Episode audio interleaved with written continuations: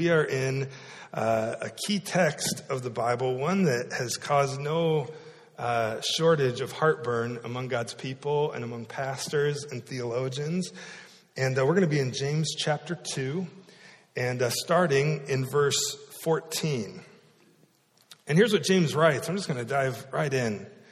He says, uh, What good is it, my brothers, if someone says he has faith but does not have works? Can that faith save him? James starts out, and he starts out with my brothers, followed by a rhetorical question. Uh, when he comes with my brothers and either a rhetorical question or a command, um, it's a start of a new unit of thought. So here we are. And he's asked, actually, he asks two questions here, doesn't he? What's the first one? He says, What good is it if someone says he has faith but doesn't have works? Well, you know, a rhetorical question is one that it implies you know the answer, right? Really, it's more of a statement than it is a question. And uh, James's statement here, he's not looking for an answer because the answer is obvious. It's no good. It's no good. Faith, uh, if somebody says he has faith but has no works, it's no good, James says. Then he asks a second question. He goes, Can, can that faith save him? Your translation, if you've got an older translation like King James, it might say, Can faith save him? But there's actually an article in there. It's referring to what he just talked about. Can that faith save him? What's the answer James is looking for? No. No. Now, um, that causes some uh, headaches for us, doesn't it? Especially, we'll get here a little further. We look at what Paul writes, and Paul says, "No, you're only you're not saved by works. It's only by faith." And James says, "Hey, if if if your faith, if it doesn't have works, can it save you?" And he's, he says, "No." Boy, that's. In other words, is, can you really have faith? Maybe that should be in quotation marks without evidence of it. Have you ever noticed that there are a lot of people who profess to be followers of Jesus Christ, who profess to believe in the Lord Jesus Christ, and yet these same people barely attend church? Uh, they don't come or participate. When they do come, they don't participate in anything. Uh, they don't give anything to support the ministry. Uh, they don't take up any responsibilities in ministry. They show no interest in caring for the needy. They seem to live and look very much like unbelievers, and they talk less like them, and they hold the same values as them. Can you really have faith with no evidence? Some people will blame this. Oh, that's their church. See, they, they got saved, but they grew up in this church and nobody discipled them. And so, okay, some people say, no, they're just a carnal Christian. Like they, they believe in Jesus, but there's, there's, there's, he's never become Lord of their life. Okay, do you know what James says? James says that the, the, the problem with people like this, where they claim to have faith, but there's no evidence, is very simple. Here, here's, here's what it is. Here, here's what he says. He says, The problem with people who call themselves Christians and claim to have faith, but give no evidence of faith, is that they do not possess true faith. So before we get going this morning, I jumped in kind of heavy, didn't I? Do you claim to have faith in Jesus Christ? If you do, then what evidence is there of that claim in your life? You know, I, I, said it here and I used to say it to students all the time. Going to church doesn't make you a Christian, right? Just like going to Taco Bell doesn't make you a chalupa. you look like a chalupa, you eat enough chalupas, you'll smell like a chalupa. Doesn't make you a chalupa. Coming to church doesn't make you a Christian. You can spend your lifetime in church and spend eternity in hell if you're not in Christ. Is there evidence of your faith? I'm just going to be really blunt with you right away out of the gate this morning and get your attention. Because the reality is that in every church, ours included, I believe, there are people who claim to be Christians, who've come to church their whole life, but there is little, if any, evidence of faith in their life. Is that you? Is that you? Have you been playing a game? If you've been playing a game, your time is running out. Maybe not this week, maybe not this year, but it's, it's run, there's a date circled in red on your calendar. You think you're a follower of Jesus. You've prayed the prayer, but nothing has ever changed in your life. There's a mental assent, but no heart of repentance. But I've spent my whole life in church. Josh, I've been here the whole time. I was here the first Sunday. I, I don't care. Do you know Jesus Christ? If you do, there should be evidence in your life of it. Is there? This is incredibly serious. And you might think, oh, I can put this off another week. I'm just going to check out today. I'm looking forward to hot dogs and hamburgers. I'm too. But before we get there, um, don't put this off.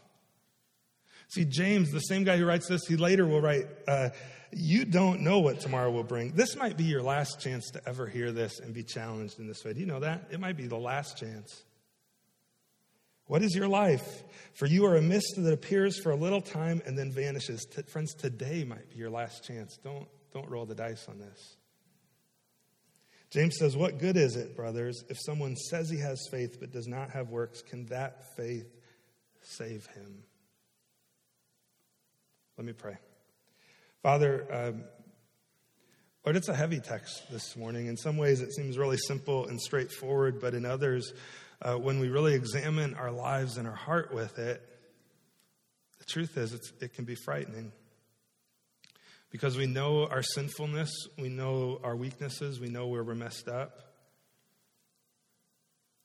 And Lord, uh, it can be frightening too because it can be very easy to simply uh, say with our mouth we believe, but never believe in our hearts and never have it affect our lives. Lord, I pray for those today who hear my voice today or who hear it later that um, if that's them, Holy Spirit, would you convict them and turn them to repentance? If there is no evidence of faith in their life, would, would you kindly come alongside them and draw them to Jesus? For the rest of us, uh, would you challenge us to uh, give greater evidence of our faith? Holy Spirit, I, I pray uh, and thank you that you use me. I pray against the enemy of servants, their works, and effects who would have us hear this message and say, ah, there's nothing to worry about. There's a lot to worry about and a lot of reasons to trust you. Draw us to you this morning, I pray, in Jesus' name. Amen.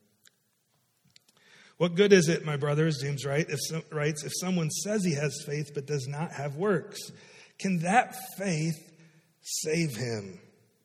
Last week we saw uh, James make another point about faith. He said, uh, true faith should not show repentance, or, or it should show repentance. Boy, that was a slip of the tongue, wasn't it? True faith should not show favoritism should not show favoritism. Well, he does the same thing, and he, then he illustrates it in multiple ways. Today, he does the same thing. He makes a point about faith that it needs to be shown by good works, and then he illustrates it in multiple ways.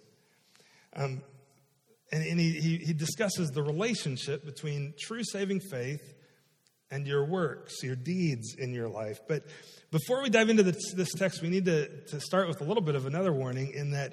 Uh, we need to pay close attention to what James actually says and what he does not say, that we don't mistake it for what he does not say. The focus here isn't debating whether or not faith is the basis of salvation. James isn't doing that. The focus here is is your faith visible? Can people see it in your life? Uh, does it manifest itself in a tangible way? And if it doesn't, then you need to examine your life and say, okay, do I really have true faith or do I have what James calls dead faith? Which is it? See, the main point today from James is that faith that isn't shown isn't really known.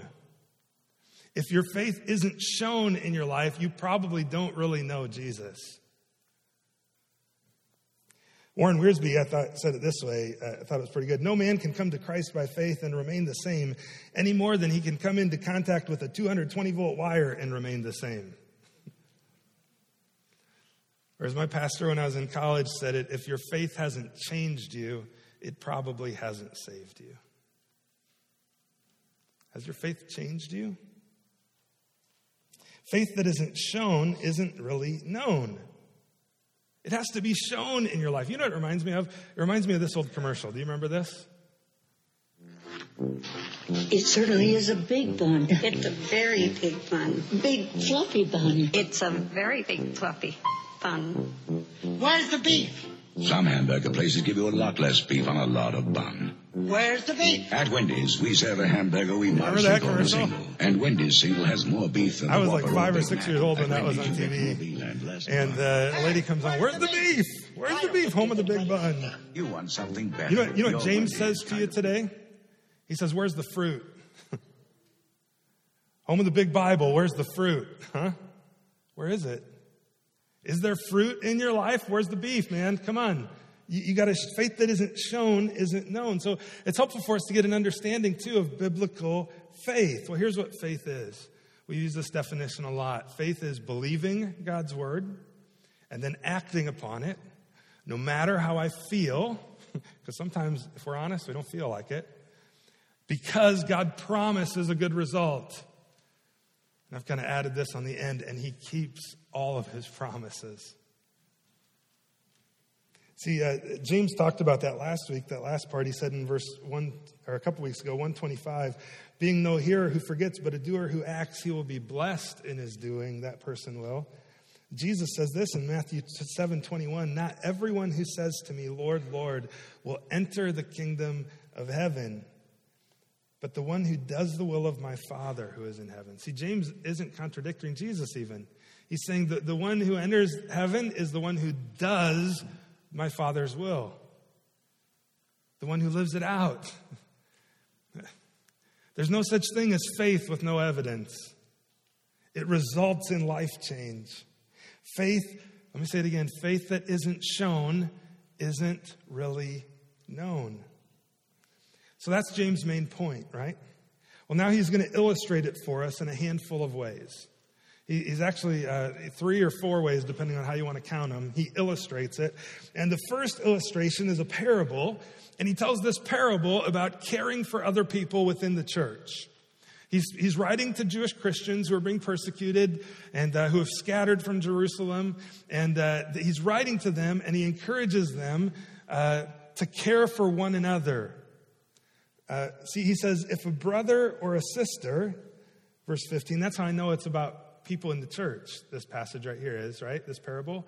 If a brother or a sister is poorly clothed and lacking in daily food, and one of you says to them, uh, Go in peace, be warm and filled, without giving them the things needed for the body, what, what good is that? Now, that doesn't mean James' illustration here has to do with people in the church. That means, doesn't mean we don't care for people outside of the church, right? But that means if, if you're not doing it in the church, well, there's pro- it's probably never going to happen outside of the church. Um, poorly clothed, lacking, they, they're poor, they need food. We're not told why they're poor, just that they're poor. And he says, What good is it if all you do is bless them, pray for them, smile at them, give them good advice, pat them on the back, send them out the door, and do nothing for them? What good is that? Another rhetorical question, right? What's the answer? None. It's no good. It's no good. It's worthless. The idea is very clear that we ought to do what God's word commands, that if we really have faith, it's going to show it in our lives, especially within the church, especially within your 110 group, especially among one another. He says, in the same way, so also, verse 17, faith by itself, if it doesn't have works, is dead. Let me ask you, what, what's something do when it's dead? Not hard. Nothing. nothing. It does nothing. It does nothing. And, and by the way, he doesn't say it's dormant, you know, like a seed that you plant and then it comes to life. No, no, no. It's, it's dead. There is no life, no hope for life there. Dead. Faith without works. If it's by itself, faith that isn't shown isn't really known. There's no life. To have faith and have no evidence of it doesn't, uh, it doesn't correlate with what the Bible teaches about our faith, does it? Ephesians 2 and 5, uh, we were, even when we were dead in our trespasses, uh, we were dead, but, but Christ made us alive. If you're alive, there's going to be evidence of it. If, if your faith is dead, um, there's no evidence. You've been made alive. Uh, Colossians, Paul says it too. You were dead, but God made you alive together with Christ. If you're alive, there's going to be evidence of life, right? Uh, Somebody passes out. What do the paramedics do when they show up? What's the first thing they do? They look for what? Signs of, what's the word? Okay, your, your life, you've been made alive. What are the signs of life in your life? What are the works? What are the good deeds? But James isn't done making his point. There's his first parable, and he makes it very, very simple that faith apart from works, without works, is dead. Dead. Then he goes on to another illustration, and in the second illustration, he, uh, he sets up a fake argument with somebody. Um, eh, in literature, this would be called the interlocutor. Fancy word I learned this week. Thought I'd share it with you. The interlocutor. And it's the guy that he's arguing against. And uh, here's, here's what he says He says, But someone will say, uh, You have faith and I have works. Show me your faith apart from your works, and I'll show you my faith by my works. Now, the, the point of that's pretty clear, right? I'm going to show you my faith by my works. It's going to be visible. But the dialogue itself is a little bit confusing when you start to really think about it and unpack it. Well, okay, who's James arguing against? Why did he say it that way? Well, do you remember a couple weeks ago I was talking to you about the Greek text and how in the original Koine Greek there was no punctuation, uh, there were no quotation marks, there were no capital letters, things like that, no paragraphs even. You just you knew where you were based on the ways words were repeated, and it's very clear how that divides out. But that's why in some translations paragraphs start in different places and things like that because it's an interpretive decision uh, interpreting that language. Well, there's no quotation marks. So, so to put these quotation marks in here is, is a decision an interpreter made when he interpreted it. And he, he lays it out like this the debate, the debate opponent goes, uh, You have faith and I have works. And James says, Show me your faith apart from your works, and I will show you my faith by my works. That seems a little strange to me. I think, uh, and again, I don't know. I'm not going to criticize those guys because they're a lot smarter than me. But as I look at it and, and looked at it this week and, and read some other opinions on it, I think Another possible translation is, doesn't change the meaning at all, but it's more helpful in understanding it. It would be the debate opponent goes, uh, James is like, Do you have faith? Remember, there's no, uh, there's no punctuation, anything like that. So it could be taken in the form of a question Do you have faith? And then James's reply was, Well, I also have deeds. Show me your faith without deeds, and I will show you my faith by my deeds. I think this is really consistent with the text and helpful to understand it, to interpret it this way. But again, James's point is that faith that isn't shown isn't what? Known. It's not known. Faith that isn't shown isn't known. So James then is like, okay, well, let me show you. Let me show you. But by the way, before we go on, again, let me ask you, what about you? Can you look back on your life and can you look at, at periods of life and events in your life and can you see growth over time? Not perfection. James isn't talking perfection here, okay? But, but can you see growth? Are you the same person you were 10 years ago when you claimed Jesus or five years ago or whatever that is? If you're the same, then did you, did you really trust him? If you see growth, how much? James says, you know, some you, you may say, uh, I have faith, but I, or do you have faith? But I say, I also have deeds. So show me your faith without deeds. I'll show you my faith by my deeds. He's like, let me show you. And then he goes like that. He goes on. He says in verse 19, see, you believe that God is one, and you do well. You ever wonder if there's sarcasm in the Bible? I think this is one of them. There is sarcasm in the Bible, and I think this is a situation of it. James is like, oh, you believe God's one? Good for you. You know, that's like the, the kids in Sunday school. Every answer is Jesus. Oh, good job. You know, I mean, you wouldn't say that to a kid, but like he's just, it's kind of sarcastic. Oh, good for you. Yeah. You, guess what? Let me tell you something. Even the demons believe God is one, and they shudder. You believe he's one? Well, good. Good work. But even the demons believe that, and they shudder. And guess what? In other words, um, are they saved? Eh. but they have, but they believe. Mental assent isn't the same thing as repentance and true faith. See, uh, even the demons believe and they shudder. Do you know uh, James's older brother, Jesus? Did you know that? If you maybe you haven't been here, you didn't realize James is the younger brother of Jesus, the half brother. Uh, there's an, an encounter that Mark records in Mark chapter 5 of Jesus, who was God and is God, encountering a, a, a demon. It says, They came to the other side of the sea, to the country of the Gerasenes. And when, verse 2, when Jesus had stepped out of the boat, immediately there met him out of the tombs a man with an unclean spirit. He lived among the tombs, and no one could bind him anymore, not even with a chain. For he had often been bound with shackles and chains, but he wrenched the chains apart and he broke the shackles in pieces. No one had the strength to subdue him. Night and day among the tombs and on the mountains, he was always crying out and cutting himself with stones. Can you imagine that? Small town on the edge of the lake. Could be like Syracuse, right? I mean, uh, the lake of, of Gennesaret, Lake Galilee, isn't, it's bigger than Wawasee, but not a ton bigger this town on the edge of the lake, and uh, there's this guy there who's possessed by demons, and he's running around naked, living in the cemetery, and everybody's scared of him, and they tried to bind him, but he, he got loose. Would you be afraid? Would you shudder at that man? I would. I wouldn't go near that dude. But look what happens. Um, verse 6, I think this will be on the screen. When he saw Jesus from afar, he ran and fell down before him. Everybody else is scared of this dude, but Jesus just shows up, takes a step out of the boat, and the guy everyone else is afraid of, what's he do? He believes God is one and he, what does James say? He shudders.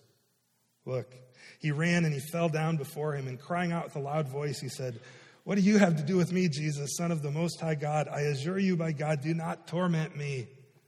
We find out as if you keep reading, the man is possessed by many demons, but the point is clear. Um, even the demons believe and know who God is and they shudder, but uh, don't just believe. Where are your works? How do you live it out?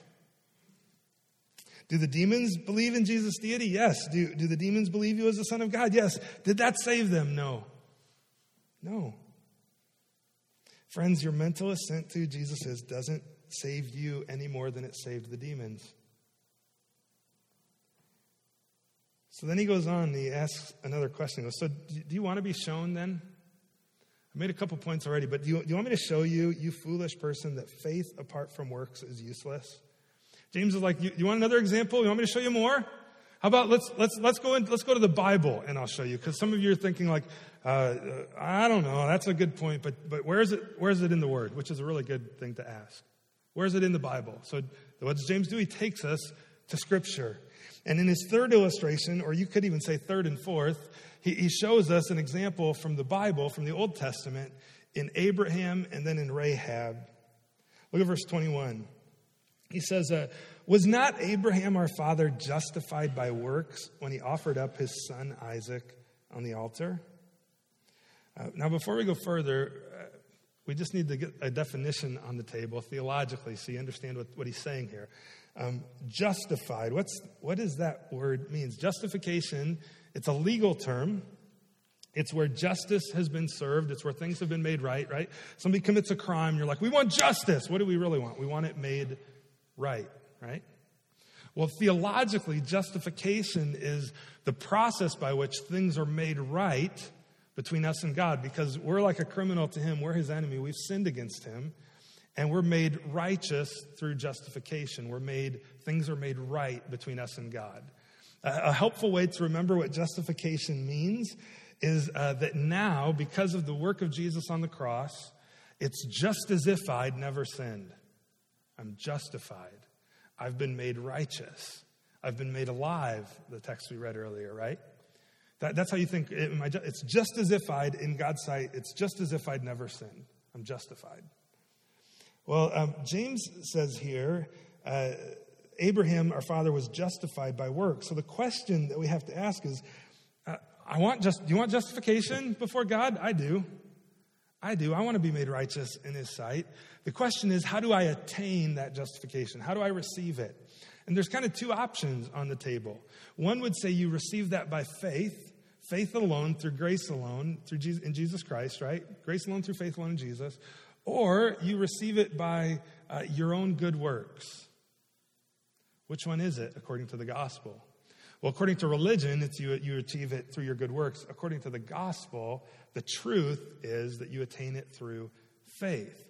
And, and it says this all over the Bible that justification is attained through faith. Uh, Ephesians 2 8 and 9, by grace you've been saved through faith. This is not your own doing, it's the gift of God. It's not a result of works. That's pretty clear, isn't it? Would you agree?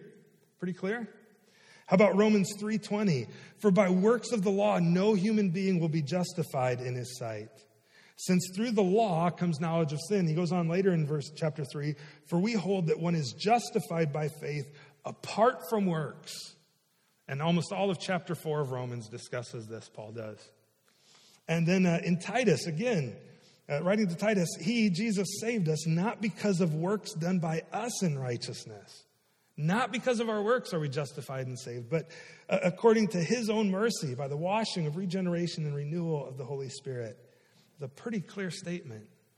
Um, we're not justified by our good works, but by our faith in Jesus' good works. Is that clear? Yes or no? Is that clear? Okay, so now how does that line up with what James just said in chapter 2, verse 21? He says, Was not Abraham our father justified by works? He's asking a rhetorical question, and the, the answer seems to be an implied yes. Wasn't, wasn't he justified by works when he offered up his son Isaac on the altar? What is he talking about? We just saw it's so clear through the Bible. You're justified not by works, but by faith. What is James saying? Well, we know that God cannot deny himself, right? He's true to himself all the time. So if if other places in scripture are abundantly clear that we're saved by faith alone, right? By grace alone through faith alone, that's how we receive our justification. Um, and this is the place, all of a sudden we come to it and it says by works. Uh, do those things contradict each other? No, that means we're not understanding maybe what James is saying exactly. And so we need to dive in a little further and see what is he talking about? What does he mean when he says Abraham was justified by his works? Well, first, let's look at what works James is talking about. Uh, the, the passage he references here, he says, is Abraham, when he offered his son Isaac on the altar. This takes place, you might jot this down, Genesis chapter 22. And um, Genesis chapter 22, let me just read some of it to you. Does that sound good? Let me read this story to you that James is referencing. After these things, God tested Abraham, and he said to him, Abraham. And Abraham responded, Here I am. He said, Take your son, your only son, Isaac, whom you love, and go to the land of Moriah, and offer him there as a burnt offering on one of the mountains of which I shall tell you. This would be the same place uh, where eventually the temple would be built in Jerusalem, by the way. So Abraham rose early in the morning. He saddled his donkey. He took two of his young men with him and his son Isaac. And he cut the wood for the burnt offering, and he arose and he went to the place of which God had told him. On the third day, Abraham lifted up his eyes and he saw the place from afar. Then Abraham said to his young men, uh, You stay here with the donkey. I and the boy will go over there and worship and come again to you. Now, we don't know how old Isaac is here, but you'll notice here in a second, he's the one who's going to carry the wood. Much, by the way, just like Jesus carried the wood of his cross. And uh, so he's at least old enough to do that. So he's probably at least middle school age, would have known what's going on. And Abraham took the wood of the burnt offering, laid it on his son Isaac, his son, and he took it in his and he took in his hand the fire and the knife. So they went both of them together. And Isaac said to his father Abraham, "My father." He said, "Here I am, my son." He said, "Behold the the fire and the wood, but where's the lamb for the burnt offering?" He knew what was going on, didn't he? Abraham said, Well, God will provide for himself the lamb for a burnt offering, my son. So they went, both of them together. When they came to the place of which God had told him, Abraham built the altar there and laid the wood in order and bound Isaac his son and laid him on the altar on top of the wood. Then Abraham reached out his hand, took the knife to slaughter his son, but the angel of the Lord called to him from heaven. I believe most of the time when you see the angel of the Lord in the Old Testament, usually it's a reference to Jesus uh, called to him from heaven and said, Abraham, Abraham. And he said, Here I am. He said, Don't lay your hand on the boy or do anything to him, for now I know that you fear God, seeing you have not withheld your son, your only son, from me. I know that you fear God. Why? Seeing. Seeing. Seeing Abraham's works, he knew that he feared him. James could have chosen, by the way, another, a number of other examples of, uh, of Abraham's obedience to God's command, and the, the, but he picks one that comes in chapter 22, which is significant because it comes after something else that was said about Abraham. So you look at verse 22. He says, You see? In other words, um, James is like, Do you see it? Do you see it? you see? Um, faith, that faith was active along with his works. Do you see it? Uh, remember, he said right before this, Let me show you. Do you want to be shown, foolish person, that faith apart from works is dead? And then he says, Well, what about Abraham? Do you see? Do you see his, his faith was active with his works? It was active. He was believing God's word and acting upon it. His faith was um, completed, James writes, by his works. Your translation might say made perfect, but the idea is it was completed. And he goes on, verse 23 the scripture was fulfilled that says, Abraham believed God and it was counted to him as righteousness, in verse 23. Well, in verse 23, Abraham is actually quoting um, another passage in Genesis that happened earlier than the account of him and Isaac. It happened in seven chapters earlier, decades earlier, in Genesis chapter 15. And in Genesis chapter 15, it says, uh, And he, God, brought him, Abraham, outside and said, Look toward heaven, number the stars, if you're able to number them. And then he said to him, So shall your offspring be. And then it says, verse 6 And he, Abraham, believed the Lord, and the Lord counted it to him as righteousness.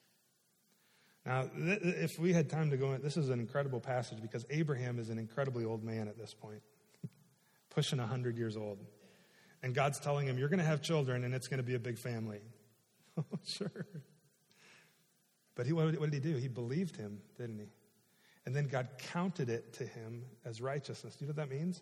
Counted is like this financial term, like it was credited to him, like direct deposit in his account, righteousness.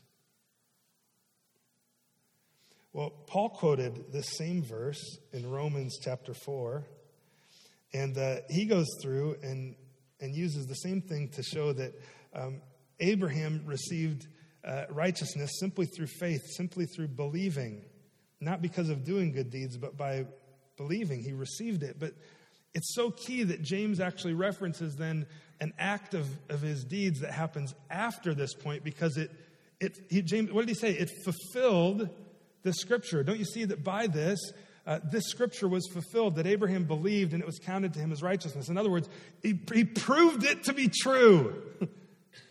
he proved it to be true.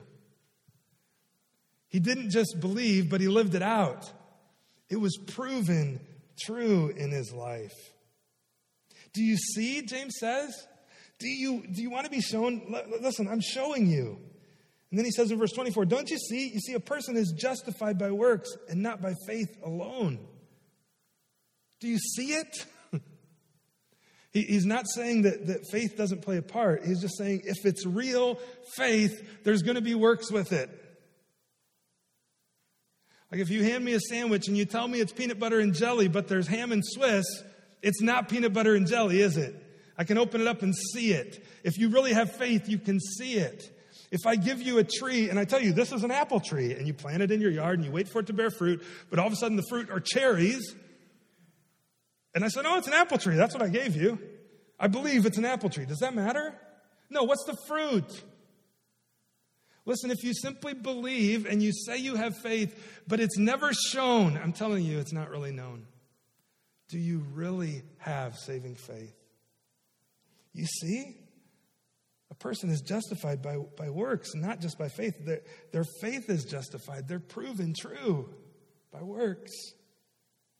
And notice this also. James in verse 23 says that Abraham was called a friend of God. Well, Jesus said, You are my friends if you do what I commanded you to do.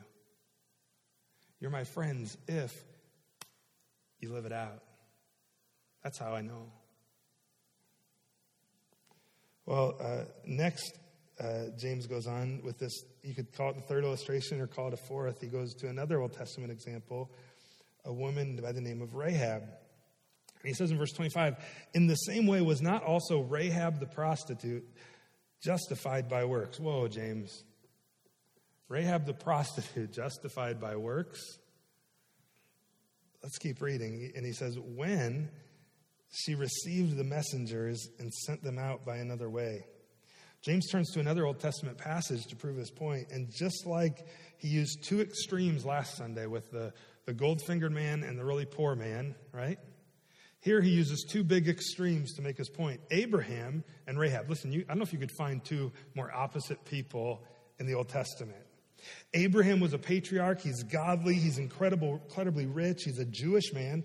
He's righteous. He's a friend of God. Rahab, on the other hand, was ungodly. She was a prostitute, which likely means that she wasn't rich. She was a Gentile woman. She was uh, unrighteous, clearly. And she was a part of the people, not of the Jewish people, but of the enemies of God that God was coming to destroy. You couldn't find two different people. But you know what they have in common? Saving faith. Saving faith that's demonstrated by works. Uh, James is referring to a story in Joshua 2 and 6 here. And uh, long story short, Joshua and the Israelites are getting ready to enter the promised land. And Josh sends two spies in to check out this town called Jericho. Right? And they're not very good spies if you read the text because they're caught like on the first day. And the king finds out that they're in town. And uh, he finds out they're staying with Rahab at her house. And so he sends people there to look for them. And Rahab's like, I don't, I don't know where they are. They, they already left. They already left. But if you go, you chase them, you can find them. The truth is, they hadn't left. She had hid them. And she hid them, and then she goes to them after the king had come and sent people after him. And she goes to them and she said, uh, I, Listen, they were looking for you. I sent them out chasing after you. They think you fled, but I did this because here's the deal we know who your God is. We heard about everything he did uh, 40 years ago when people crossed the Red Sea and how he killed all of Pharaoh's army. Uh, we've, we've heard and seen how powerful he is, and, and I believe that, and I'm not messing with that. And so she hides them, and then she says, Now listen, here's what you need to do. If you're going to escape, I'm going to let, she lets them down by a rope over the wall. Her house was in the wall, and she sends them the opposite direction into the hills from where uh, the army had gone looking for him. She says, Stay in the hills for three days, then go back, you'll be safe. But when you guys come, uh, save my family. And they promise to do that, and they do. And Rahab eventually, because she demonstrated her belief in God through her actions, not just, not just mental assent, but, but living it out. Uh, remember our definition of faith? It's believing God's word and acting upon it. Both Rahab and Abraham did that. Uh, no matter how I feel, uh, Rahab was probably scared because God promises a good result when I do. And listen, he gave her a great result, didn't he? Um, she lived she becomes part of God's people, and she actually shows up in Matthew as being uh, the great, great, great, great, great, great, great, great, great, great, great, great, great grandma of Jesus. Did you know that? James is writing about his great grandma here, Rahab. Abraham and Rahab, they, they lived it out. Hebrews 11:31 says, "By faith Rahab the prostitute did not perish with those who were disobedient because she had given a friendly welcome to the spies. Well, then finally, James has given us some illustrations and he gives a closing summary in verse 26. He says, For uh, as, as the body apart from the spirit is dead, so also faith apart from works is dead. I remember uh, after my dad had passed away, this was one of the first verses I thought of, seeing him there. Like the body apart from the spirit's dead, so faith without works is dead. I don't know why, it just came to mind then, and I just still picture it now.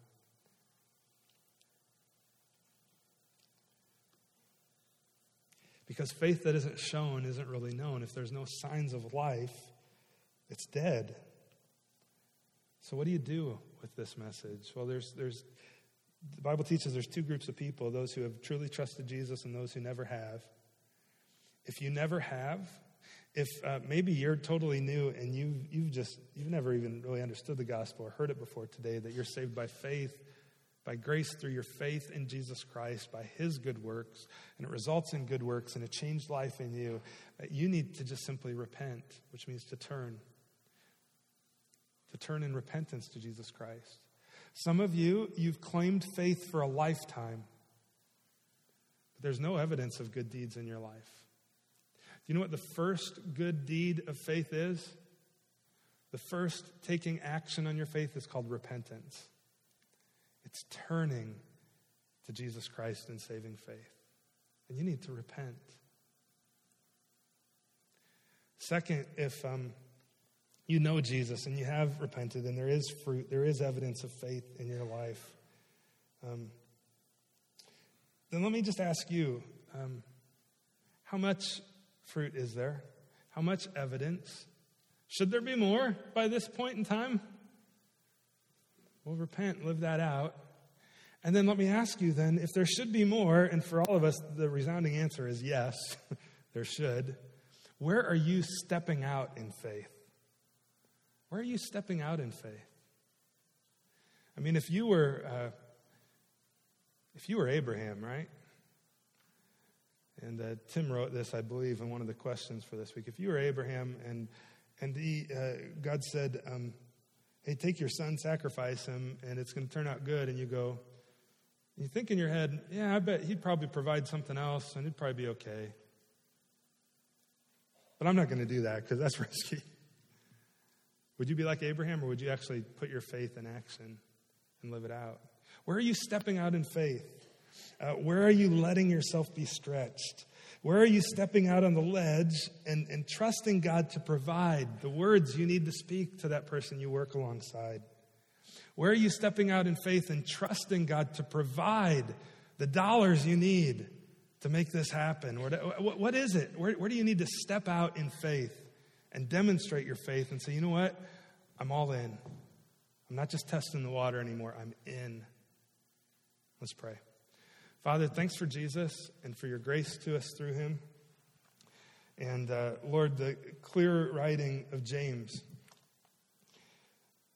Father, it can be a, be a harsh thing to hear and to examine our lives and to think, um, boy, I, I've claimed faith, but I don't see any evidence of it.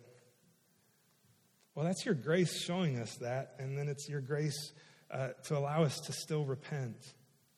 I pray for those today, Lord, who, who never have repented and trusted you, that today might be the day that they would.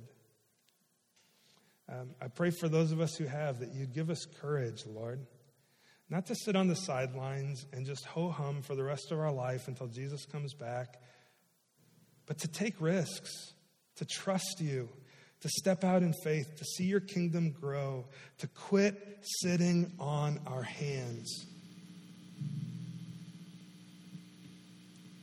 Lord, take your word and change us, I pray, in Jesus' name.